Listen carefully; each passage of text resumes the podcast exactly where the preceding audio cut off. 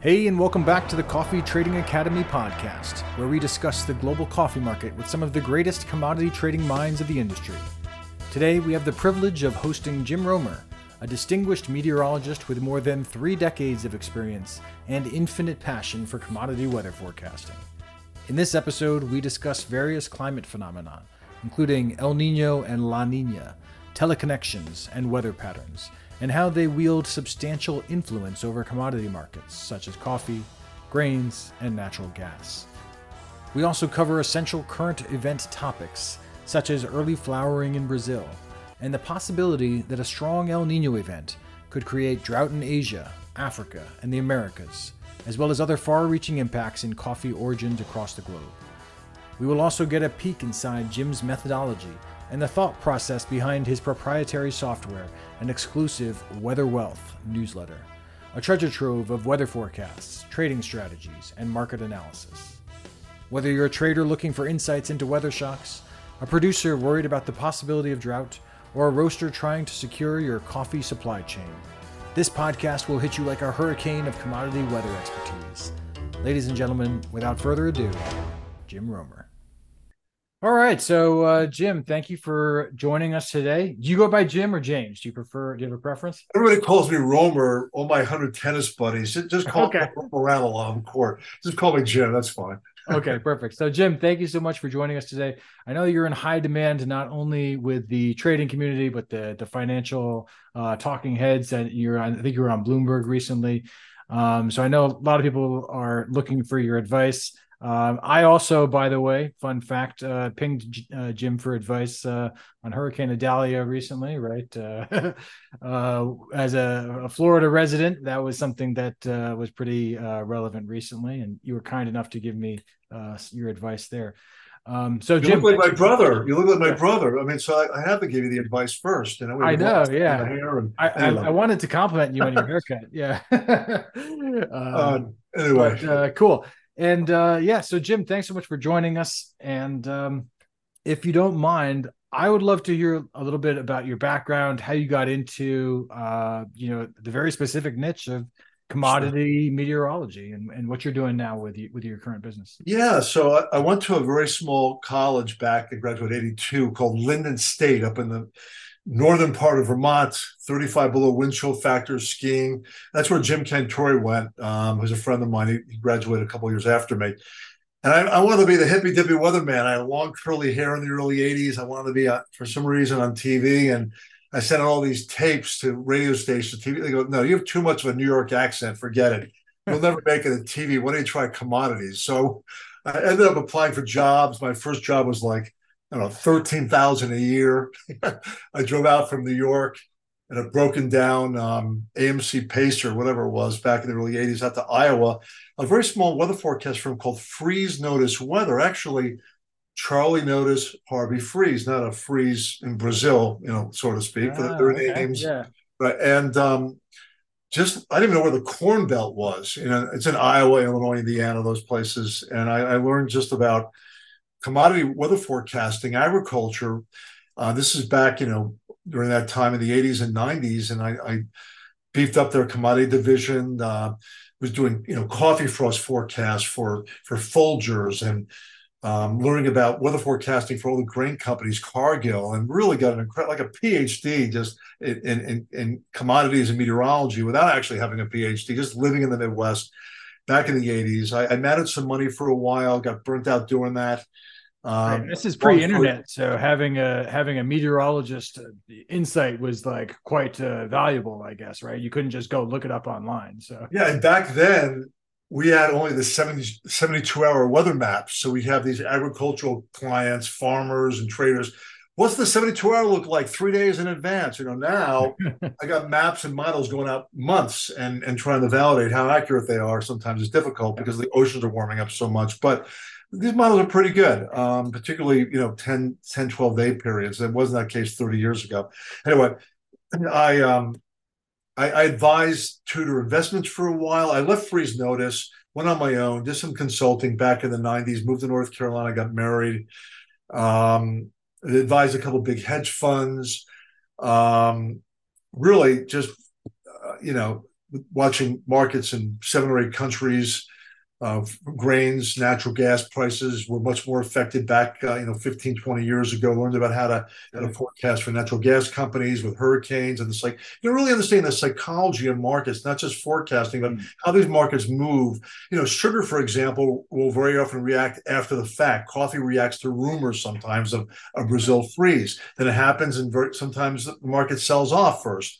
Uh, you know, buying rumors, sell in fact. Grain markets react to the forecast. So really learning over the last 30 to 40 years has helped, you know, with the psychology of markets and weather forecasting has helped me, you know, get a lot of different clients. The main hedge fund I advised for 20 or 30 years in New York, unfortunately, the fellow passed away a couple of years ago. Hmm. So I started a newsletter called Weather Wealth when I lost that opportunity of that hedge fund I was advising for many years, pretty much exclusively. And Weather Wealth goes out to farmers and commodity traders, ETF investors all over the world in like 12 countries. Um, you can get a free sample, certainly.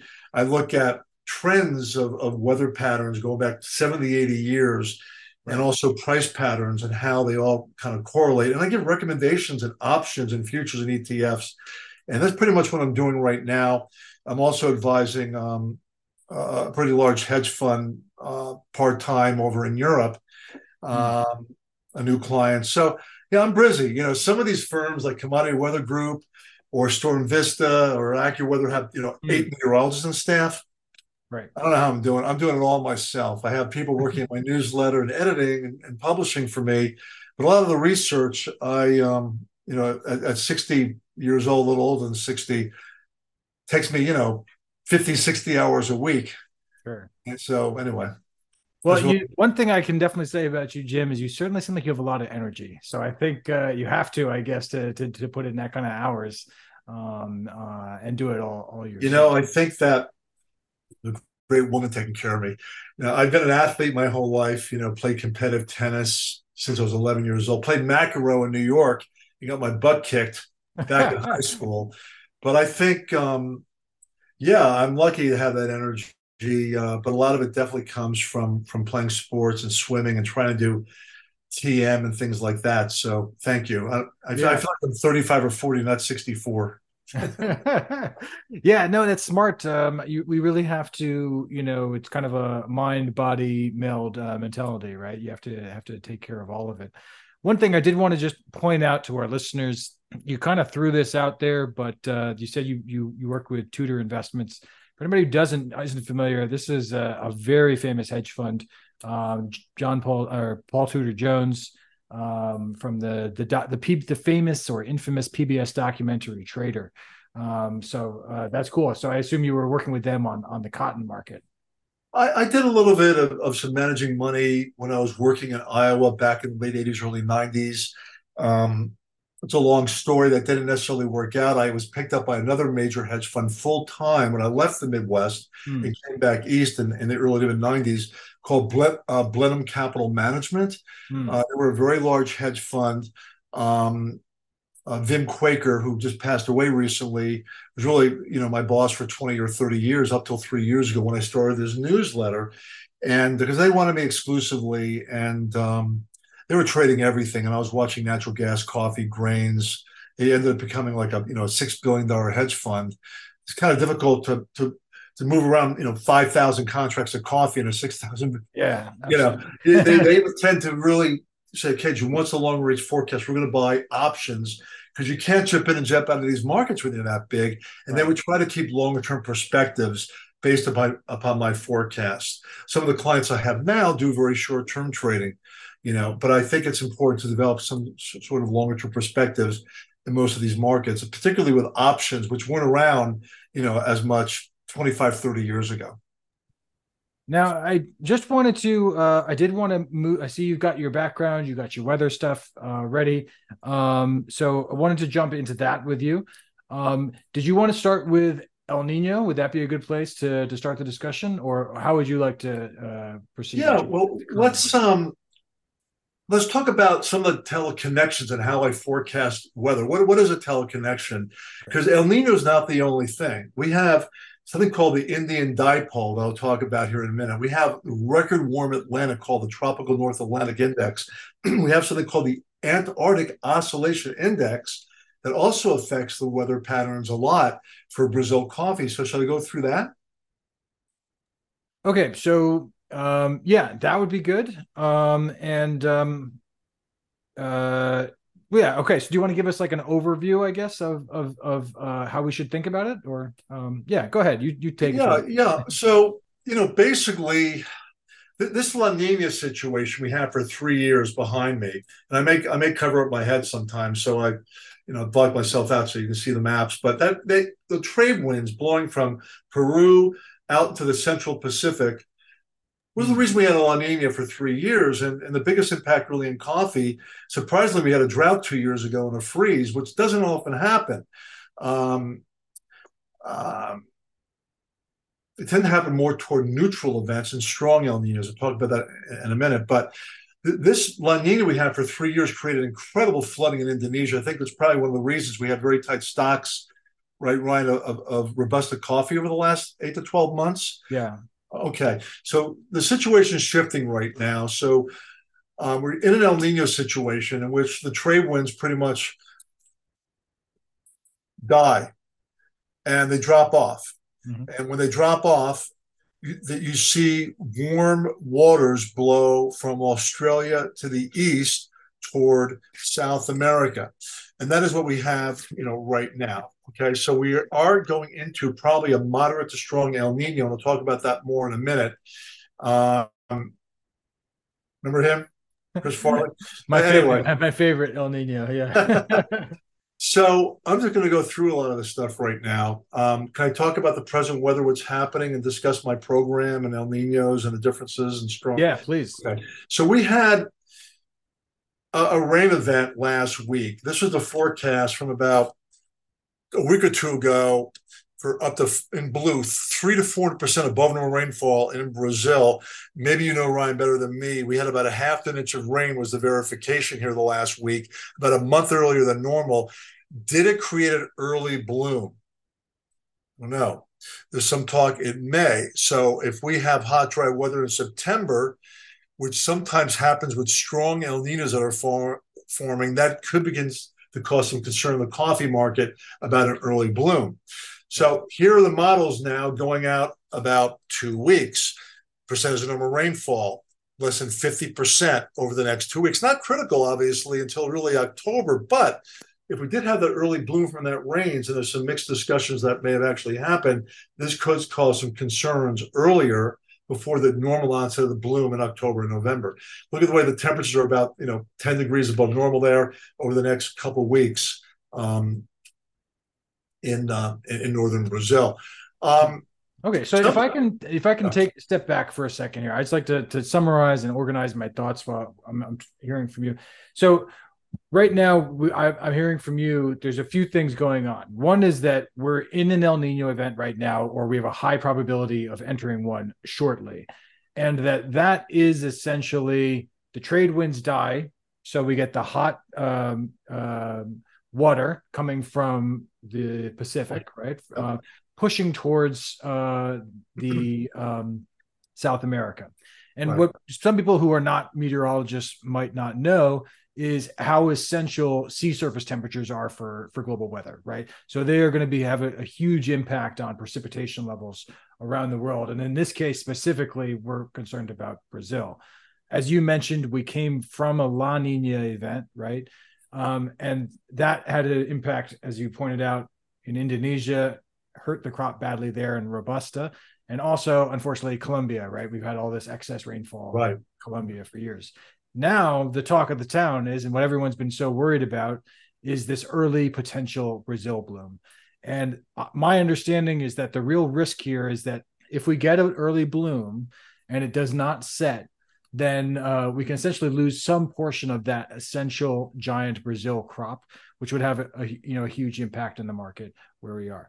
Now, this is uh, all great information that you've given me here on, on on what's going on, and it sounds like what you're saying so far is that uh, this looks like there's there has not been an early bloom yet, but there is potential based on this this the, the minimum rain we had. But we do have hot, dry weather over the next few weeks. Is that Yeah, so you think if we had a half inch to one inch of rain about a month earlier than normal, you, you don't think that may have created caused an early bloom yet? Do you, what do you think? I mean, probably 30% of the area probably had an inch of rain in Minas Gerais and up to the north, you hmm. know, um, some of the Robusta areas over the last couple of weeks.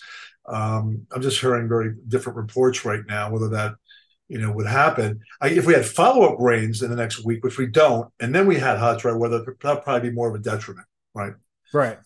Um, yeah, what as of today, uh, my colleague Igor is based in Brazil, and we had asked him. Yeah, we had asked him. I asked him uh, to to check around with some of the farmers, and what he had heard so far, at least in the uh, in the northern regions, was that there there was no risk of early flowering from the farmer's perspective. Now they're not always right. It's sometimes it's better to have the meteorologist perspective on that. Okay. Um, but I, I, but uh, maybe you're hearing differently. What do you well, I, no, I, I don't know. Um, the last time we really had a, an El Nino and an early bloom was 2009. And uh, we ended up having perfect weather, really excellent rains in October and September, November back then. I'm not sure that's going to happen this year. We'll talk about it in a minute. Interestingly, the coffee prices went up to, during 2009, in the fall of 2009, even yeah. though we had decent weather. So obviously there are other factors in the market, the Brazil real, whatever else. But I was kind of surprised to look at a coffee chart and see that. Um, One other thing, August, I, yeah. I don't want to steal your thunder here if you're going to talk about this, but I thought one thing was very interesting was that when you sent me the your your report, you talked about previous ex, uh, examples where there was early flowering, right? You'd done kind of a study on uh, previous years. Yeah, well, I'm gonna. I guess we're gonna bounce around a little bit. So okay, so let me just. Yeah, please. Let me just go back. Okay. Yeah, these are all the years we had above normal rainfall in mid to late August. Okay, uh, including this year. So and for our listeners, that's 1975, 2004, 2009, 2016, and 1984. It looks. And like. 84. Remember, there was a. I mean, most of the coffee areas back then were what Paraná and Sao Paulo, not Minas Gerais, but right. we had a drought in 84 after that through 85. Had, what, we went to like $3 I think back then. This is hmm. before all the inflation. So interesting these years, and I'll go back to the other maps in a minute and talk about El Nino and the present weather pattern. 75 was La Nina, 2004 was neutral, 2009 was a weak El Nino, 2006 was or sorry, 2016. I, am not sure. It was after El Nino, and 84 was was um, after El Nino. So interestingly, this wet August um, you know, half the one inch rain. It wasn't like three inches. Still, was the wettest since really 2016, and the fifth wettest or sixth wettest in the last 30 years. Is unusual to have happened during an El Nino formation because these years were mostly not, except mm-hmm. 2009. 2009 had a wet October, November. I think I thought it was a decent crop. The market went higher. Um, this season, because El Nino is strengthening so quickly, I am not nearly as confident we're going to have above normal rainfall. And again, I'll talk about that in a second, as we did in 2009. Hmm. Those are the years we had sort of an early, did have an early bloom, actually. Okay. Does that help? Is that helpful? Yeah. Um, now, what I recall from your um, from your letter here was that even in years when there was an early bloom, there was not a, a major impact on yield in in some of these years. Is that right?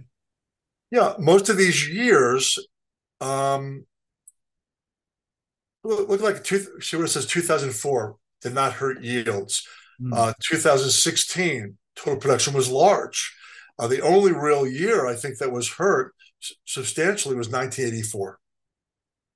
So it looks like we had a two-year drought then, you know, yeah. back then. So it looks like from this that um, it, there's a large possibility that this is just kind of market hype at the moment. Then.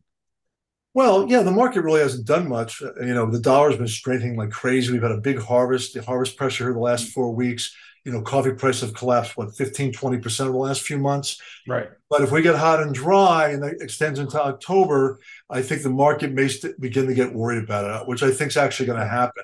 Can I explain okay. the reasons why a little bit? Or Please. Yeah. Okay. So everyone's talking about El Nino, and um, I'll go through that different scenarios. But there are other what we call teleconnections, which is a climatic staple of weather, sometimes thousands of miles away, uh, up in the stratosphere, you know, 10, 20 miles, or sea surface temperatures in Indonesia, you know, thousand miles away can affect the weather for Brazil coffee, really any commodity.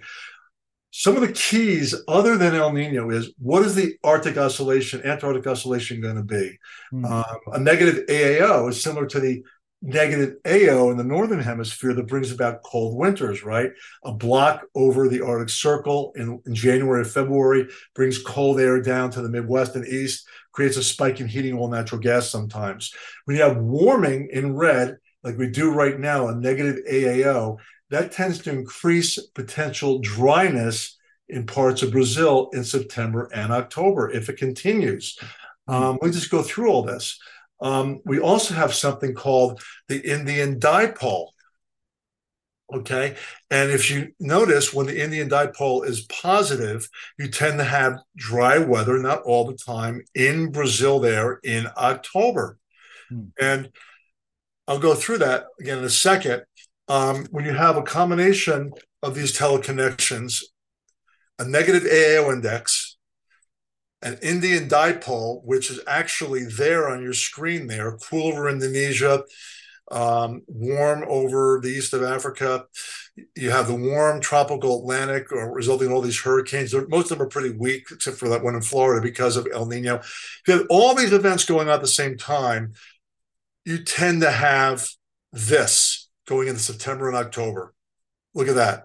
Those were El Nino events with a Indian dipole, again, going back here for a minute, the temperature pattern over Indonesia being cool and warm off the coast of uh, Africa, a, a warm, a, a tropical record warm Atlantic, right? This tends to create hot weather in Brazil in September and October, and also tends to create, look at that, dryness. So there are a lot of El Ninos that really have decent weather for Brazil, particularly, you know, in southern Minas down to Paraná and Sao Paulo.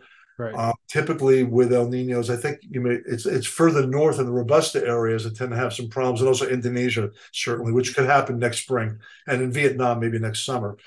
Um, but when you have strong El Nino events, uh, at, at which looks like we're going to have 1997, um, 2015, 16, there tends to be hotter, drier than normal weather two thirds of the time, and when you combine that with that warm negative AAO index over the uh, over Antarctica and the um, situation with the Indian dipole there, right?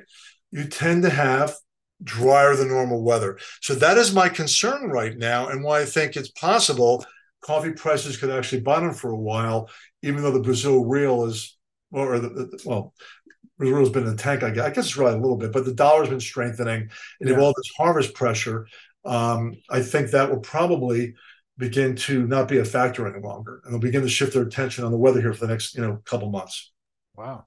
All right. So it sounds like what we're seeing here. So the, I mean, the the conclusion seems to be that we have a high potential or a high risk, let's say, of hot and dry weather over the next few months in in in Brazil. So um, it seems like the early blooming is almost not as much of a factor as much as we could have damage to the blooms once they come um, uh, in the next few months here. And that's mm-hmm. based on the fact that we're in an El Nino or high probability of a strong El Nino combined with the AAO and the Indian Ocean dipole. Is that? Yeah, right. Here are two strong El Nino events 1972 and 2015. And you can see how it was dry September, October, November. See where it says SON right near my, my ear there? So, particularly to the north, right? So, some of the northern areas are busted, maybe northern central Minas dry. So, again, things can change. The oceans are so much different, obviously, than they were in 72 and 2015. But generally, you know, these are the two analog years I come up with right now, and there right. be some concern. Um, can things change? Sure. The AO could go positive. In other words, we could end up having a cold vortex over there instead of that, that warm vortex. And the AO could go positive and shift things. But right now, uh, that's sort of my feeling uh, that we're going to have. Let me just uh, lost some of my maps. Uh, this dryness uh, potentially uh, off and on through the month of October. So, for those of who those of you who are listening, what we're looking at here is um, This is is this from your your website here or this is this is okay. This is Climate Predict Pro. I developed this with a, with a friend of mine from MIT. Ah, cool. Um, looking at teleconnection, see those different things, the AO, the Nina one two. Um, this is this is in my newsletter, uh, along with trading strategies, weather forecast. My newsletter is called Weather Wealth, but this is my in-house software. Sometimes I don't like looking at models. I like looking at teleconnection. So like Nina 1.2 that is checked, that is right near my ear there. That's mm-hmm. the the Nino extends all the way out in the Central Pacific. But you see where it's the darkest red? Yes. That's called Nino 1.2. Mm. All right. And um, Nino 1.2, which is checked, tends to result in drier num- normal weather when it's really, really in the top 10%. So I hmm. look at the top 10 or 25% of, of, of the, these teleconnections all over the world. And when most of them match up, uh, where the check boxes are, I can tend to give really good forecasts for cocoa, sugar, grains, whatever, months in advance. Pretty cool, huh? Yeah. Wow. Sometimes I can second guess the models. So yeah, this is cool because I know I talked with your colleague earlier and he mentioned these teleconnections and I wasn't quite sure what that was all about. So this is kind of clearing it up for me. Essentially, the teleconnections are correlations with specific weather events around the world and you're seeing okay when these multiple things line up we tend to see the same patterns happen is that right yeah like like for example i'm going to try to cover this up for a second um this is a little bit scientific but i'm not going to go too much into detail here but typically with el nino it looks like it's a little bit cut off there on the screen. And this includes all week through strong El Ninos going back 70, 80 years. Here are the correlations, the AO index, Nina 1.2, 3, 4. Notice where you see a positive number, particularly in the northernmost Brazil areas, more in the Robusta areas here, number one. Number two, uh, two is more of Sao Paulo. And in the northernmost areas here, um, actually, I don't, just, yeah, this is for September, actually you, you see the correlations of rainfall where that box is in blue to the left. A positive number means above normal rainfall. Typically, you see some above normal rainfall in September and October when know one two is is is warmer than normal, Nina two three. Where you see negative, the Indian dipole there. See that DMI, AO, AO index is checked. Um, what that means is typically you have wet weather during El Ninos going into the fall, but but, uh, but not necessarily. I'm going to confuse you, with strong ones. Take all the El Ninos together, and you tend to have a wet signal. But when the AO index is negative, see that which says COMP, you have a slight negative correlation dry. Right. The DM the, the, Indian dipole is positive, which I showed you. There's a slight correlation minus 0.28 negative. So looking at all this, one would expect, and this has been the forecast by a lot of me, oh, we're going to probably have normal to wet weather in Brazil because of, of El Nino. Um, this is not this is all El Ninos in general. When you take strong ones, those correlations change and you tend to have drier than normal weather. It's a little bit confusing. Um, yeah, we tend to we'd like to think keep things simple and just say El Nino does this, but when you research it a little bit, uh, you realize there's multiple kinds of El Ninos, and um, yeah, when you the intensity matters as well, right? but that's mostly the weak to moderate ones. When you have stronger El Ninos and a negative AAO and a positive Indian dipole, you tend to have drier than normal weather. Another correlation, though, with El Nino is it where you see those positive numbers, warm. El Nino is positively correlated with above normal temperatures in uh, the month of October. So though you tend to have wet weather in, in Brazil coffee growing areas, in most except strong El Ninos, it mm-hmm. tends to be hotter than normal in September and October in Brazil. So you can get rains, you can get hot weather, have a decent crop. But with this strong El Nino coming on right now, my, my feeling is you're going to have warm weather and a tendency for at least some dry conditions that may affect the bloom here over the next six to eight weeks.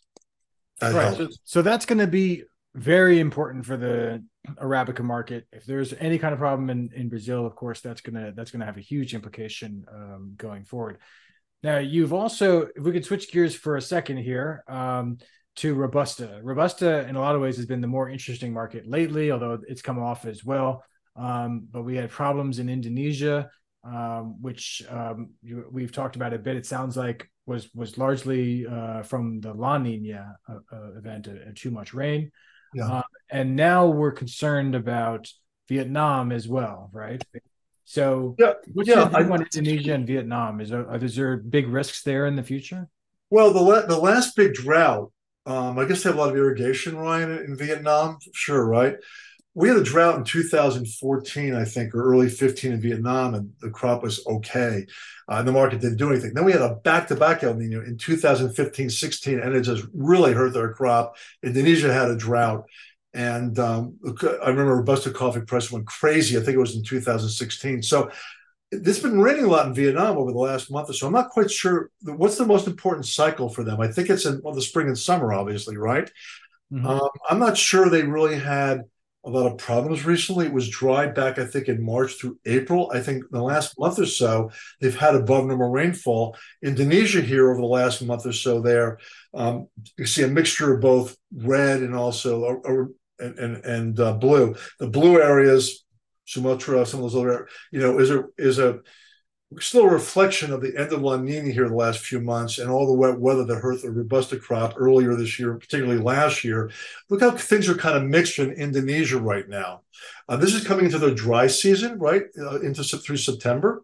So I'm not sure that we're seeing a lot of problems currently, um, but there, there is a tendency for to get dry during El Ninos deeper in the year and potentially in 2024. And that could impact next year's crop, what, four, six, eight months down the road, both in Indonesia and also Vietnam. Right now, I'm not. I don't think there's a lot of problems, except that you know it's very tight supplies of robusta. Obviously, I don't believe there's a lot of crop impacts from El Nino just yet in Vietnam or Indonesia, but it could be next year.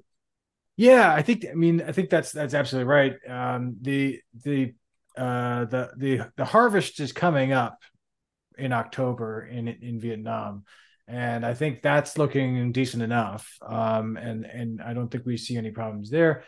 My understanding is that during an so the the the important rain is going to be um, you know in the in the spring as you said uh, well in our spring right and you know Feb march forward um, for for Vietnam. Um, now, my understanding is that there is some correlation with dryness in Vietnam during strong El Nino years. So, I mean, is that too far forward to to, to really make any? Absolutely, and I, I don't know if I have a map on here um, right now for that. Unfortunately, yeah, th- there is. Um, I think I think I have all my information here. Um, let me, let me just back up for a second. If I could, you mind? Of course, yeah. Let's see if I can find. Uh... All right. So yeah, Vietnam, right? Look at that. Hmm. Like you just said. So, so we've got here on his chart, he's showing um, uh, correlations with El Nino for Vietnam and Indonesia. And it looks like 97, 98 was widespread drought with a significant impact in meals in Vietnam. 2002 was a weak El Nino with a 10 to 15% yield loss there. And then 15, 16 uh, was the worst drought in 90 years during a strong El Nino and a 25% output loss. So, so there is a, a substantial risk, it looks like, from uh, for, for, for damage in Vietnam. Yeah. So, in summary, you know, um, there tends to be with El Nino more consistent problems in Indonesia, number one, Mm. Sometimes Colombia and also Central America, and also Vietnam with strong El Ninos.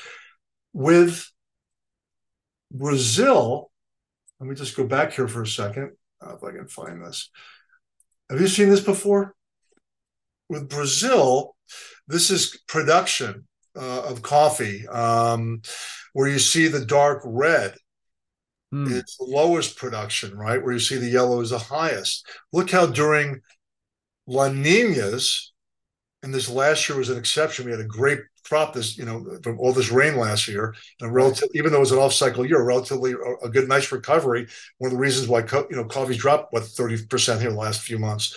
But look at that. That typically during El Nino, that little area of red over Minas Gerais and Sao Paulo, is mm. not as expansive as it is during a neutral or La Nina. What is this saying? That during El Ninos, typically there's enough rain in the Brazil coffee growing areas. Worse situation, Indonesia, Vietnam. Right. La Nina's, co- but again, this takes into account all El Nino events. The fact we have the negative AAO index over in Antarctica, we have the Indian dipole, and we have a strong El Nino, right? That would suggest that you can kind of throw this out the window that most El Ninos, their upper left, you know, not as expansive area of red, which would be below normal yields, yeah. versus, right? That we could have problems even during this um, on cycle crop that we're going to be producing over the next few months. Does that make sense?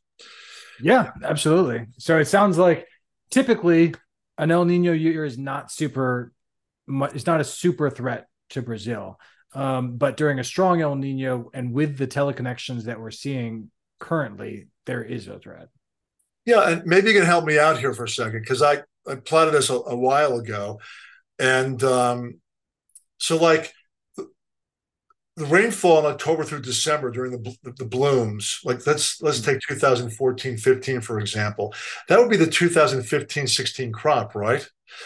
Um, so these are some of the. So it's only it's a year after because because they harvest. So right now, the bloom that sets the next few months is what the 2024 2025 crop, right? I think. The, yes. The, yeah. yeah. Okay. Oh yeah, so we he, just yeah. We just so, finished the the 23 24 crop. So the the next crop is the 24 25. So this is a product this is a this is uh, based upon fall winter rainfall or excuse me, well, it would be spring and summer rainfall down there.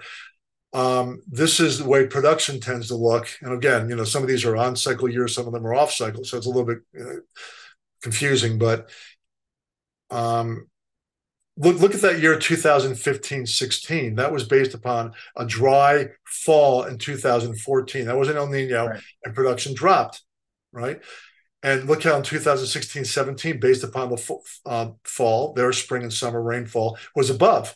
That 2016 17 was, you probably saw the spreads of Robusta go crazy versus Arabica because we had all sorts of droughts from, like you said, in Vietnam during the strong El Nino and also in Indonesia. I would imagine the Robusta chart went off the, the roof versus Arabica. Um, because of the problems more during El Nino in, in, those other parts of the world.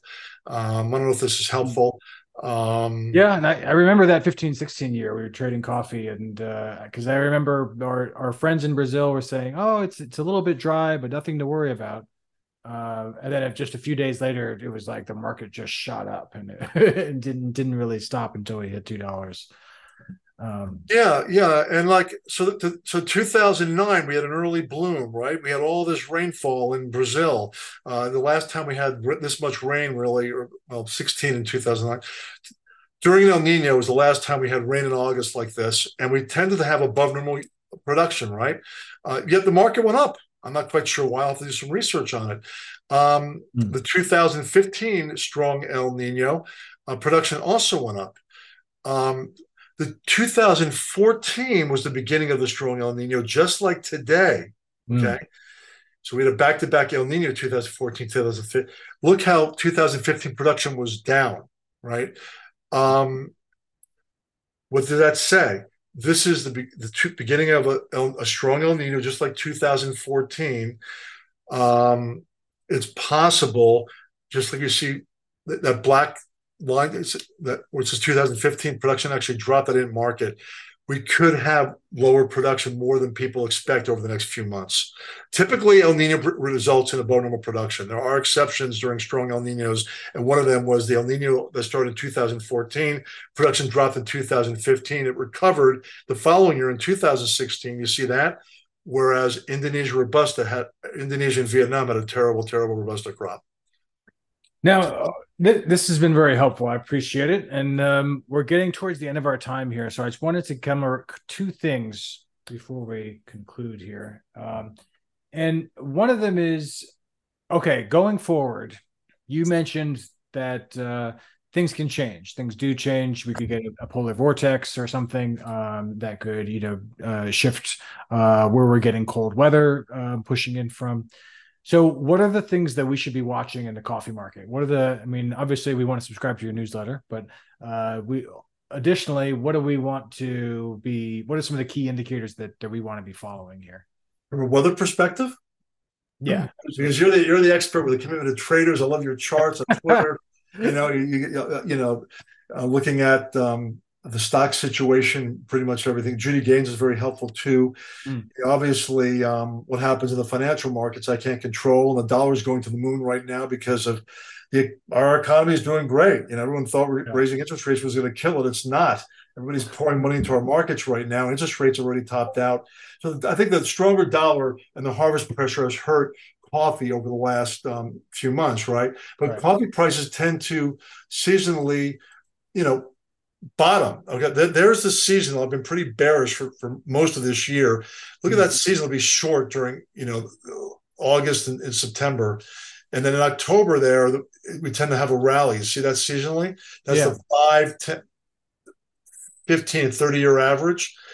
So if we have hot dry weather based on these teleconnections, given the big short position right now uh, by speculators, and the seasonal harvest pressures ended in Brazil, my expectation is we're going to have at least a five or ten percent rally over the next three to five, five to six weeks going into October. That's what I would expect. I mean, it makes sense, especially when you consider also the the low stocks. Uh, I think you mentioned stocks as well. Uh, the certs keep drawing, um, so all of that makes sense. Um, but weather-wise, what should we be? What what what are going to be the tells? What are our tells where we say, okay, you know that this this dryness thing is coming on. We're going to get a drought. It's going to be a problem. Um, or what? Are, what's something that's going to tell us that okay, actually things are shaping out okay. It's not going to be an issue now. Yeah, well, I, I look at the maps all the time. you know, here here's the next ten to fifteen days. It's kind of early to create a lot of excitement just yet. But if we see this dryness, percentage of normal rainfall for the next two weeks, and we see this in October, early November, and it lasts for more than a couple weeks, and it stays hotter than normal, which is the next couple weeks, the market will go nuts, right? It'll go nuts in about a month. Now, the market may begin to anticipate this. You had just told me um, that the rains we just had did not create an early bloom. Uh, if it did, I think people would be getting excited right now. Yeah. You know, remember, um, going back here, the only time we had an El Nino, we had rains in August like this was 2009 and the crop tended to be really, really excellent. Uh, that was a weak one. The fact we have a strong El Nino right now, um, we have these teleconnections I mentioned uh, a few minutes ago. Mm-hmm. Uh, I still think there's going to be some risk for the crop over the next few months. Again, it, it's an on-cycle year. It probably won't be a disaster, but given the tight stock situation and with the harvest pressure over with, if there's any kind of rally in the Brazil real or the dollar stabilizes and we have this hot weather going into October, I think the coffee market is probably bottomed, in my opinion, for now. I don't see it being a problem yet for Robusta. Seasonally, mm. Robusta goes lower with good harvest weather in Vietnam. Right. And the Indonesia crop, you know, is the wet weather is already built into that market. So I don't necessarily believe we'll have a major bull market in Robusta. Hmm. until maybe next spring and summer during the next crop cycle in Vietnam and Indonesia. A strong El Nino could lower their production next year. It could be Arabica over the next couple months that maybe rallies more versus Robusta. Um, as Robusta seasonally goes lower in the fall, mm. unless it's harvest delays, which I don't see from wet weather. And Arabica could potentially go higher, as I mentioned, uh, given this dry weather and seasonally the, the higher prices um, that tend to happen anyway. Um, during. There you go. So we have uh, we have an arbitrage opportunity. Uh, it sounds like um, uh, over the next uh, couple of weeks here, uh, we've got some things to look out for. So um, Jim, this has been uh, a pleasure, and uh, I think it's been very helpful to to me certainly, and, to our listeners. Um, so appreciate you uh, taking some time for us. Yeah, thank you. Enjoyed it. All right, and make sure you check out uh, Weather Wealth. Um, uh, Jim is on uh, Twitter, I think. Uh, he's on LinkedIn, yeah. YouTube, and um, um, yeah, and uh, I think you do free trials of your subscriptions as well. Sure. Right? My website's called bestweatherinc.com, uh, covering all commodities and agriculture and natural gas around the world. And give free access to Climate Predict, my software program. I'll teach you how to use it. Mm-hmm. And I tend to, um, you know, give some people want trade recommendations, others just want the weather. It's difficult to serve everybody. You yeah. kind of pick what you like You know, it's, it's, I don't think there's anything else like it. I'm not always right, but I, I tend to be uh, more often than I'm wrong, you know. So yeah, and that's what's important in the weather. important everything everything in life, right? Exactly. All right, great. Well, thanks so much, Jim, and we'll uh, we'll hopefully we'll get you back on the podcast soon. Thank you. I enjoyed it. Thanks, Ryan.